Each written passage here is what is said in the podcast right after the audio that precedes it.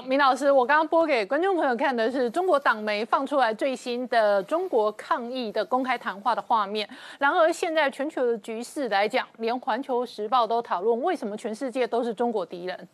对，我们先说一下《环球时报》的背景啊，《环球时报》是这个《人民日报》底下附属的，然后他们发行的这个一份报纸。然后当然，现在有了网站，《环球时报》它立场过去认为说比较左、比较激进。嗯。也就是人民日报在我们看起来已经很左了，对不对？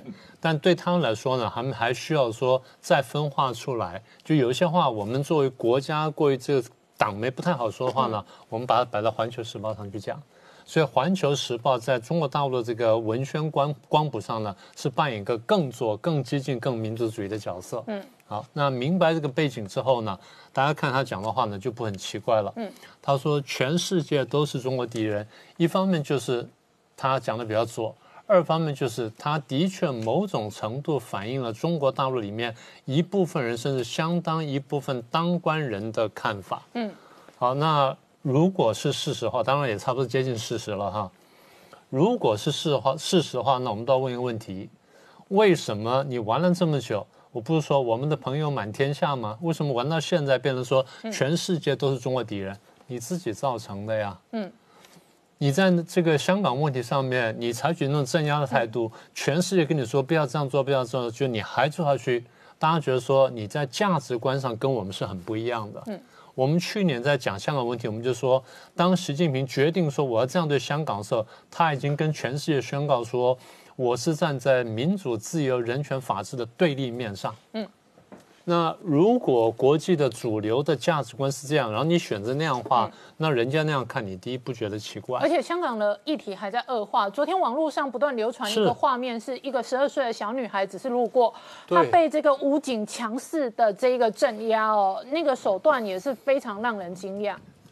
他是他是这样的，他是哥哥带他出去，不是买颜料。嗯。因为开学了嘛，要开学了，然后去买颜料，大家准备那个什么美劳课之类的。就这个小女孩，然后她只是要买东西，结果突然一堆警察要抓她，她吓死了，然后就把她拖在地上打。那这个小孩才十二岁，他只是去文具店要买东西。他哥哥也去买东西，而且他束手空拳哦，他事实上没有任何武器，没有任何抗争哦。嗯，你看他。嗯。他他突然被追扎，呃，就是他突然被武警盯上追捕，对对，他哥哥也被抓了，嗯，所以我们就说，第一呢，香港问题呢已经违背了这个国际上文明社会的标准。嗯，如果说你在上面说说啊，那我做错了，然后我指责香港政府，我退回来，大家觉得说哦，善莫大焉。嗯，可现在大家看的是你不断的收紧，不断的收紧，不断的收紧，所以大家有很大的怀疑。好，这样抓住了抓了多少人啊？抓了三百人左右。嗯。那我们会觉得说你事情搞得很荒很荒唐了，乱七八糟。大家想想看，中共怎么看这事情？嗯，中共觉得我是成功的。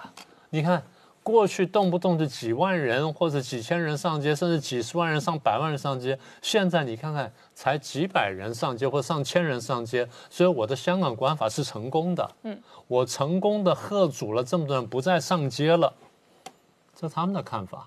好，那当时我就讲，我说。呃，请香港朋友一定要小心了，因为中共呢不推国安法则一，旦推出来之后，一定会大力镇压。为什么呢？反正走到这一步了，反正撕破脸了，我跟国际也撕破脸了，我跟香港也撕破脸了，那所以我就要镇压。这第一点。第二点，如果说我推出了国安法，我不认真去落实的话，你们觉得我是软脚虾？中共的个性就是，除非碰到更强的这阻力。否则一般来说不后退的，所以我能够压我一定压，我能够打下去我一定打下去。那既然我推出了国安法，如果在香港一开头呢首战失利的话，那这个国安法就不用玩了。所以中共逻辑就是我一定要强行去镇压，强行落实国安法。那第二点，第三点呢，我过去讲我说这个习近平对香港有四大担心，其中有个很核心的担心就是就是。他老是担心反对习近平的人拿香港当做个基地去反对他。嗯，他现在看下来，他越来越觉得这个猜测或者这怀疑是对的，是真的。因为你看，怎么会突然间就跑出几百万人反对我呢？你说美国人或英国人这边煽动，坦白说，我觉得他们也晓得说大概不太可能。但是如果说有有中国人或者有党内的什么人利用他们的这个基础在那搞鬼，那是绝对有可能。所以。在中共的逻辑来说，就是宁可信其有，不可信其无，然后宁可错杀一万，然后不愿放过一千。好，那明老师，香港恶化的同时，今天事实上传出来中印边境哦，这个四十五年来第一次开枪开火。最近呢，大家看到说，好像双方都在争辩啊，双方调门都在提高。然后有人就拿说啊，那这个中印的这个地方发生冲突，然后南海地方呢，中美在对峙，好像两边都会打起来，所以大家很担心说这两边是不是都会打起来？你刚刚这边不是讲说全世界都是中国的敌人吗？哈，现在美国是中国敌人，印度中国敌人，那会不会打起来呢？我的判断是，中印的战争也好，中美的南海战争也好，真正爆发战争几率应该都很小，嗯，应该都很小。如果勉强要比较的话，我认为中印之间爆发战争几率稍微大一点点。嗯，呃，逻辑很简单，逻辑就是我们仔细观察了国际关系史之后，我们发现，从一九四五年人类发明了原子弹，四九年发明核子弹之后，永和国家会跟非不永和国家打仗。然后非核国家之间会打仗，但是两个永和国家直接爆发战争呢？除了一九九九年的印度跟巴基斯坦之外，其他都没有发生过。美国永和之后呢，跟苏联呢都是打代理战争，或者就是我们遮着脸进去，然后假装偷偷打，但是呢不真的打，然后心照不宣。然后大部分是用用代理人去打。印度跟巴基斯坦那次是双方手上都握有核弹。双方在威胁的情况下，号称把使用核子武器的这个先发权呢，给了第一线的指挥官，可是没有真的用，他只是这样讲罢了。但话一讲出来呢，全世界吓坏了，美国立刻派了国务卿到现场去调停，然后双方就后退了。简单说就是，当你拥有核子武器的时候呢，你会明白核子武器的杀伤力，所以你不太敢做这件事情。所以我们看到上一次的中印冲突，大部分什么呢？拳脚交加，然后棍棒，然后石头什么等等，基本上不用枪炮。当然这两天我们看到说，号称说呃开枪了，所以他在大家在怕什么呢？大家怕说，一旦开枪，就是一旦这个热兵器使用之后呢，将来会恶性螺旋上升，这是大家害怕的东西。所以我们看见就是说，如果走走到这一步的话，要么就双方很快会谈判，嗯。要么双方很快后退，要么双方就是心照不宣的演一场戏，演一演了就过去了。好，这中印的部分。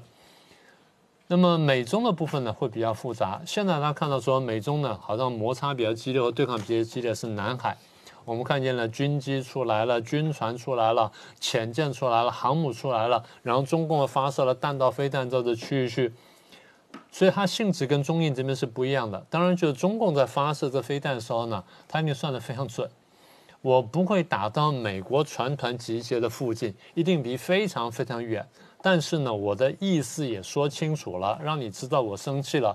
同时呢，我对内也有一个宣传的口实，说你看美国在那边演习，结果我发飞弹去，然后他离开，他一定会这样讲。虽然美国怎么说，那是另外一回事情。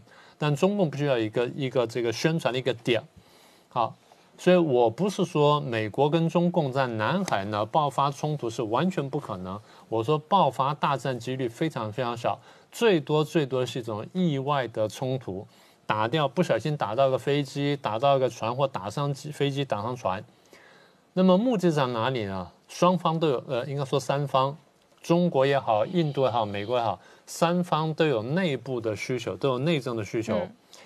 大家三方配合演戏，演的好了，双方回去内部去得分，但外面呢基本上不伤和气，看起来剑拔弩张呢，其实没有大碍。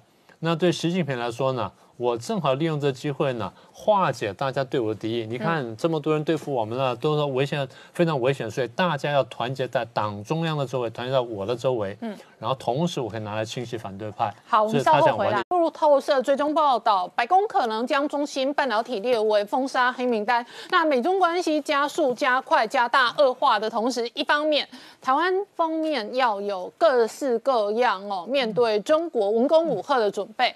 那这个是板明夫先生。另外一方面呢，中国这一次哦在渤海的军演哦，你怎么观察？对，我觉得首先我讲就是中国最近它的军演的新闻特别多，嗯，但是说呢，大部分都是虚张声势的。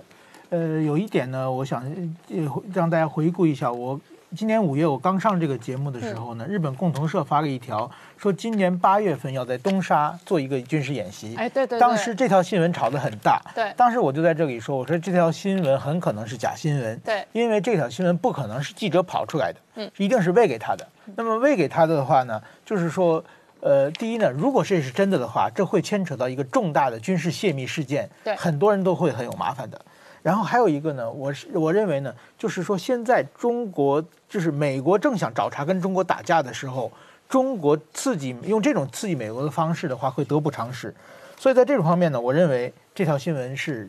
是，就现在呢，八月份过去了，对，所以说没有人，就是说很明显，证明你的判断是对的。这条新闻假新闻，那这条新闻为什么会出来呢？就是因为他想牵制蔡英文的就职演说啊，对，就让蔡英文就职演说之前呢，我先放一个非常劲爆的，让你害怕的一个消息，嗯，就是说呢，然后希望你就职演说中的语调能缓下来。当然，这条这条新闻出来以后呢，全世界很多媒体都转载了，嗯，而且台湾的韩国瑜高雄市长说要去东沙，对，然后后来陈玉珍。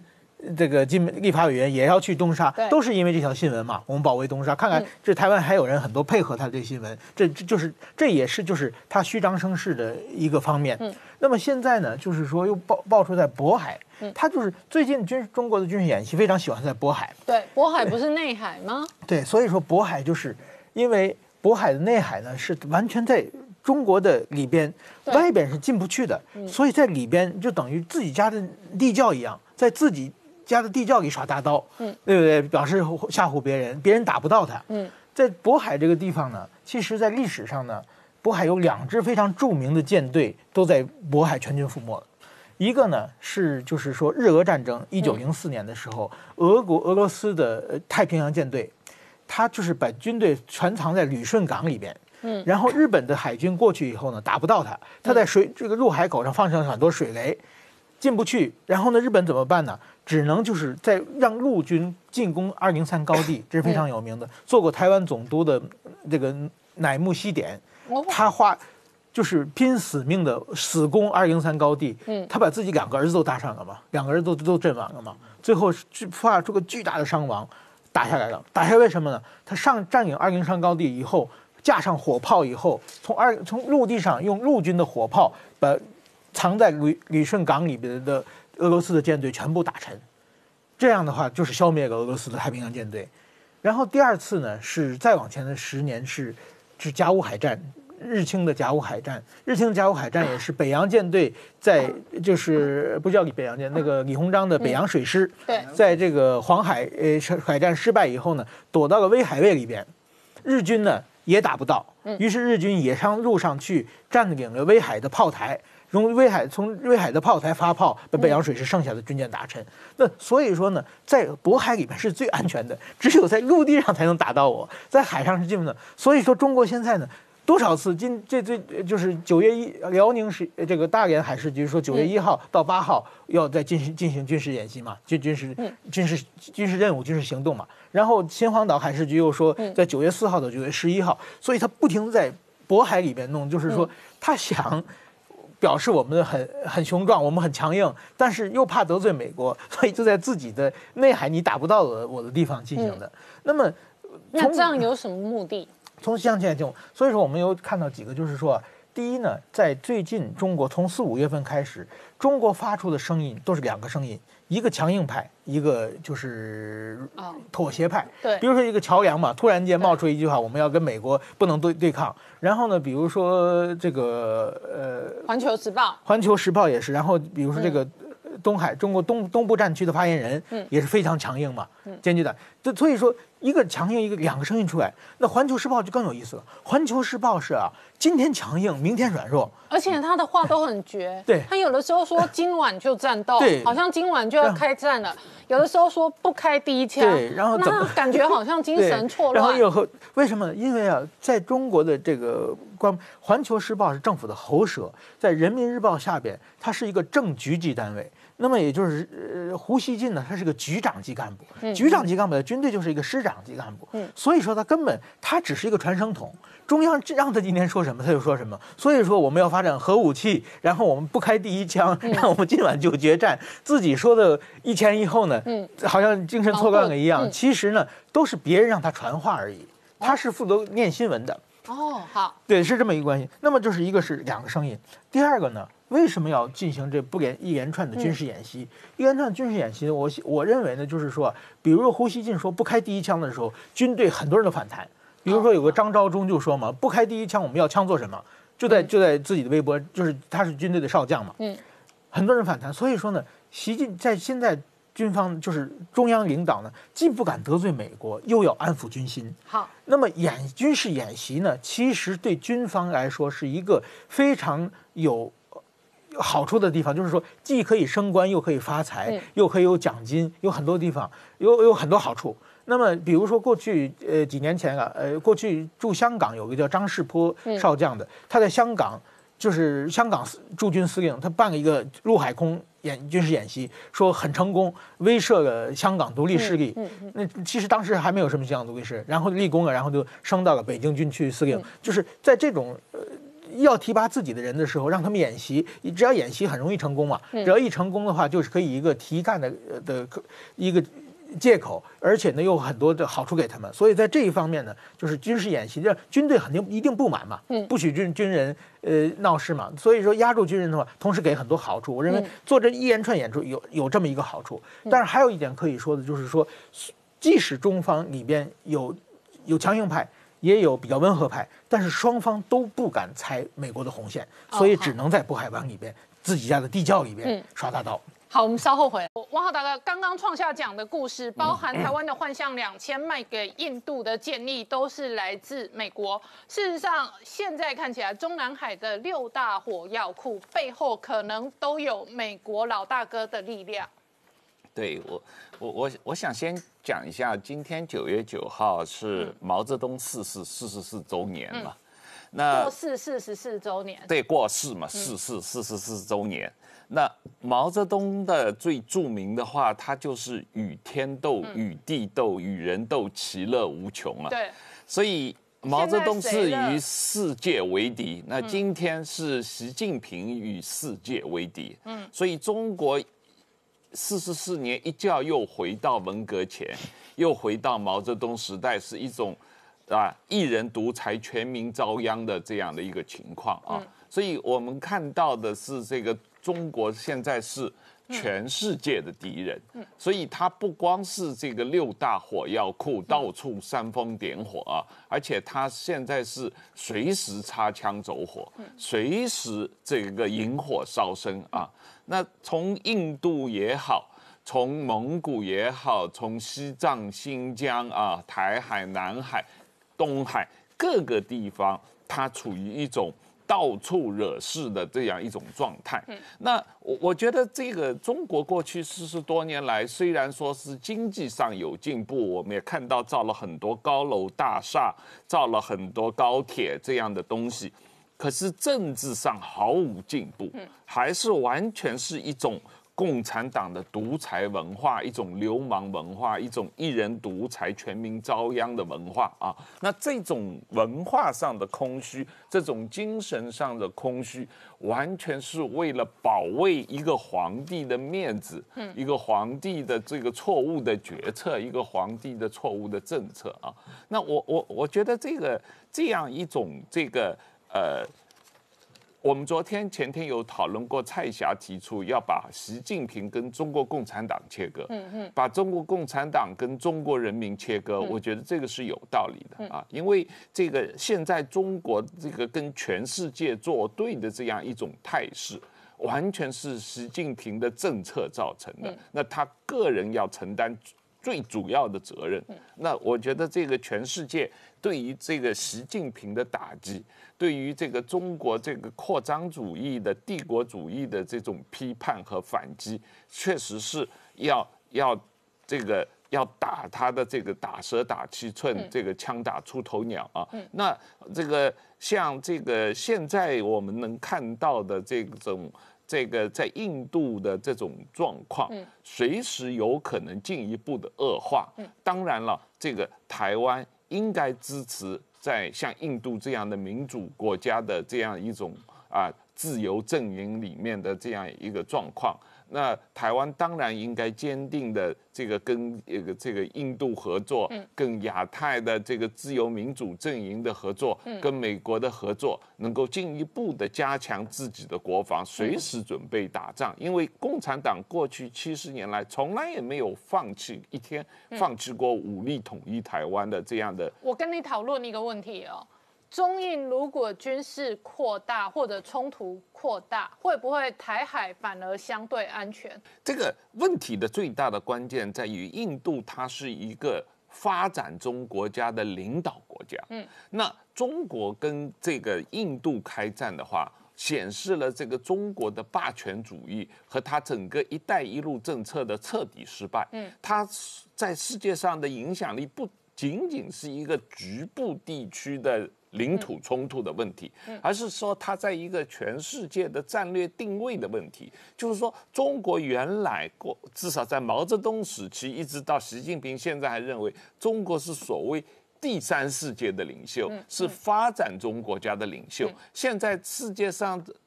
自认为中国自称最大的发展中国家，跟第二大的发展中国家印度打起来了，那当然是会造成整个全世界的这个所谓发展中国家的对中国的态度的彻底改观，对于中国的看法、一带一路的看法的彻底改观，正造造成整个这个呃世界力量的军事的变化。那另外还有一个关键点就是印度。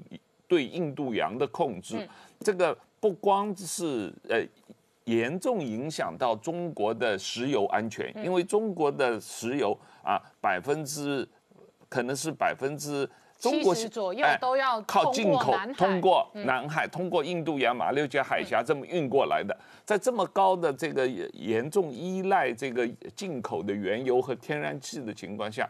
印度是随时可以掐断中国的石油的这个航道的啊。那当然，另外一个方面就是我们这这一段时间一直谈的全球产业链的调整。嗯，那印度当然跟中国是有一个巨大的竞争关系的。所以中国在这个时候跟印度挑起全面的战争。对中国是有百害而无一益的啊一种做法。那但是习近平他不这么看，习近平是把这个问题是看作他转移自己内部矛盾，建立他自己的权威，建立他这个巩固他的一一人独裁的这样一种一种啊标杆行为。所以他认为他跟全世界人作对是其乐无穷的一件事情。所以这个问题就是。就是说，中国的一人独裁、全民遭殃，就是把中国人民、把整个共产党绑架了，把整个中国人民绑架了，把中国拉到跟世界作对的这样一种状况，是为了维护他一人的独裁统治。好，那我问你哦，中印在这个时间点，如果发生局部的军事战争，于中国百害而无一利。既然于中国百害而无一利。对于莫迪，对于川普，对于华盛顿掌权当局，会不会百利而没什么害？对，当然是。川普这两天还在嘴说哦，他身边有一些军事鹰派哦，希望他打仗讨好军火商啊，这还是美国的媒体说的。那放这个话到底是哦单纯的口角内战，还是确实有这一个哦？对某些人来讲，他认为枪声一响。黄金万两，呃，这个三个不同的角度啊，从美国的角度来讲啊，这个呃，他当然是愿意看到印度跟中国的一种对立状态，就是说这个是平衡中国的一带一路的扩张，特别是对于东南亚、南亚和中东的影响，因为你要知道，印度因为在印它的地理。理地理位置啊啊，geopolitical 的政治地理地缘关系，它在中东南亚、东南亚的影响力是绝对不小于中国，某种意义上甚至更大于中国，因为印度人到处在那里做生意嘛啊，那那么。因此，从这个意义上来说，美国当然是愿意支持印度来抵制中国的势力扩张啊，这是毫无疑问的。那第二，当然，川普自己有提出来说，如果中印发生冲突，他愿意调停啊，那他愿意调停以色列跟阿拉伯的矛盾，他愿意调停这个呃，最近调停 Kosovo 跟那个呃 Serbia 这个。俄罗斯这几天也说要调停中印的冲突。对，所以他们愿意调停。那以前在这个。呃，一九六一年、六二年那个时候的中印冲突的时候，美国和苏联也都出来调停的啊。当然，毛泽东是不接受调停了。毛泽东当时跟美国也斗，跟苏联也斗，所以完全不接受调停。那习近平现在，我刚才说了。习近平现在做的事情对中国是有百害而无一益，但是对习近平本身巩固内部的权威是有好处的。对，完全是为了他个人的面子，为了他自己的利益而做的事情。最主要的，我觉得习近平考虑这个问题是他的外交政策所有的目的是为了。巩固他在国内的权威，是煽动民族主义、煽动这个所谓中华帝国主义的这样一种啊心态和这样一种这个情绪，来巩固他自己在中国的独裁统治。你如果我们有看到这个木兰电影里面讲这个木兰，她是为了保卫皇帝而去打仗嘛啊？但他现在整个要这个在在中国鼓励的这个到印度去打解放军去印度打印。印度人去这个这个新疆镇压呃维吾尔人，所有这些也都是为了保卫皇帝而转。嗯，好，我们稍后回来。好，那我请教一下董老师，一方面美国内部哦，这个川普的团队哦，对于总统大选的选战哦，是各式各样密集的造势哦，跟拼最后的这个选前的活动。可是另外一方面，蓬佩尔的行踪从上个礼拜上上礼拜哦，这个中东杀到欧洲。那今天最新行程杀到东盟，可是每一个公开的合作都在串联一个盟军对抗中共。是的，呃，美国的选战哈现在打得火热，中美的外交战哈也打得火热。呃，其实，在亚洲哈跟亚洲安全有关的哈这个最重要的两个国际会议哈，一个就是这个东亚峰会哈，东亚峰会里面包括外长会议，主要是外交官参加的哈。另外一个是香格里拉对话，香格里拉每年的香格里拉对话是国防部长参加的哈。你可以发现，从二零一六年之后，就是过去五年，这两个场合都是中美啊这个这个代表哈啊吵呃吵架的地方。哦，这个每次香格里拉对话了哈，美美国的国防部长跟中共的国防部长哈对干。那这一次这个外长会议的话哈，就是哈王毅跟庞佩有对干。对，那。今年的情况哈，我觉得有点不太一样，跟往年比哈。第一个不太一样是双方面的讲话不太一样。王毅当然是恶人先告状嘛哈，他就自己公布了，他说过去半年来竟然有三千架次的美国军机过来哈，然后呢有六十多艘战舰过来，然后王毅说呢哈，这个美国根本是一个域外国家，就说你不在南海嘛，南海的争议跟你美国无关嘛，你跑来这边干什么？你想想看啊，王毅公布这个数字哦，换句话说，那就每天哈除除下来有一点七架次的美国军机过来，将近两架。嗯，每三天有一架美国的军舰会过来。对，所以我想一想，哇，这个美国的在军事上给中共的压力远远大于。中共给台湾的军事压力，你可以两边对比嘛，哈。还有另外一个特色啊，就是美国的军机军舰来的时候呢，哈，中共是有监控了，嗯，但是中共的军机军舰根本不来不敢出来跟美军的对峙嘛，你要出来对峙啊，你叫他走嘛，你不高兴，对不对？你就去封锁他，那个有国际准则嘛，你还可以开火了，示警性开火都可以的，完全没做。然后美军的这个军机军舰一走了之后。中共的军机军舰嘛跑过来吓唬台湾，这什么什么跟什么是什么意思？就是说中共的军机军舰不敢跟美国对那个针锋相对，美国走了以后再来欺负台湾，他就是这个意思。蓬佩尔的讲话更有趣，其实庞佩尔的啊今年的讲话有三个重点。嗯，他第一个重点哈，其实美国呢已经扩大了这个在东南亚的这个冲突的议题。嗯，以前是南海嘛，香港问题嘛，哈。庞佩奥讲话多加了一个湄公河流域。嗯，他把湄公河流域说你中共在破坏稳定啊。为什么要这次要特别讲湄公河流域呢？因为中南半岛上面有四个国家，好，这个缅甸。那个呃，辽国、柬埔寨、泰国这四个国家在南海的议题上面啊，过去都是倾向中共的。为什么？很简单，这四个国家在南海，南海问题跟这四个国家无关。嗯嗯。所以这一次，Pompeo 把这个湄公河流域拉进来，你这四个国家你就知道痛了吧？嗯。因为的确啊，因为这个中共在湄公河流域哈，就是乱盖水坝了，就威胁到他们下流的五个国家的人民的生活。第三个重点哈，第二个重点是蓬佩奥讲的第二个重点哈，就是说他又把那个冲突的范围扩大了，因为两周前美国政府才公布了要制裁二十四家中国的企业，跟南海那个那个造岛有关的二十四家企业，所以庞佩奥在特别在这次的会议上呼吁啊，这个东南亚各国啊，你你们好不只是要大声讲话，你们还要采取行动啊？怎么采取行动？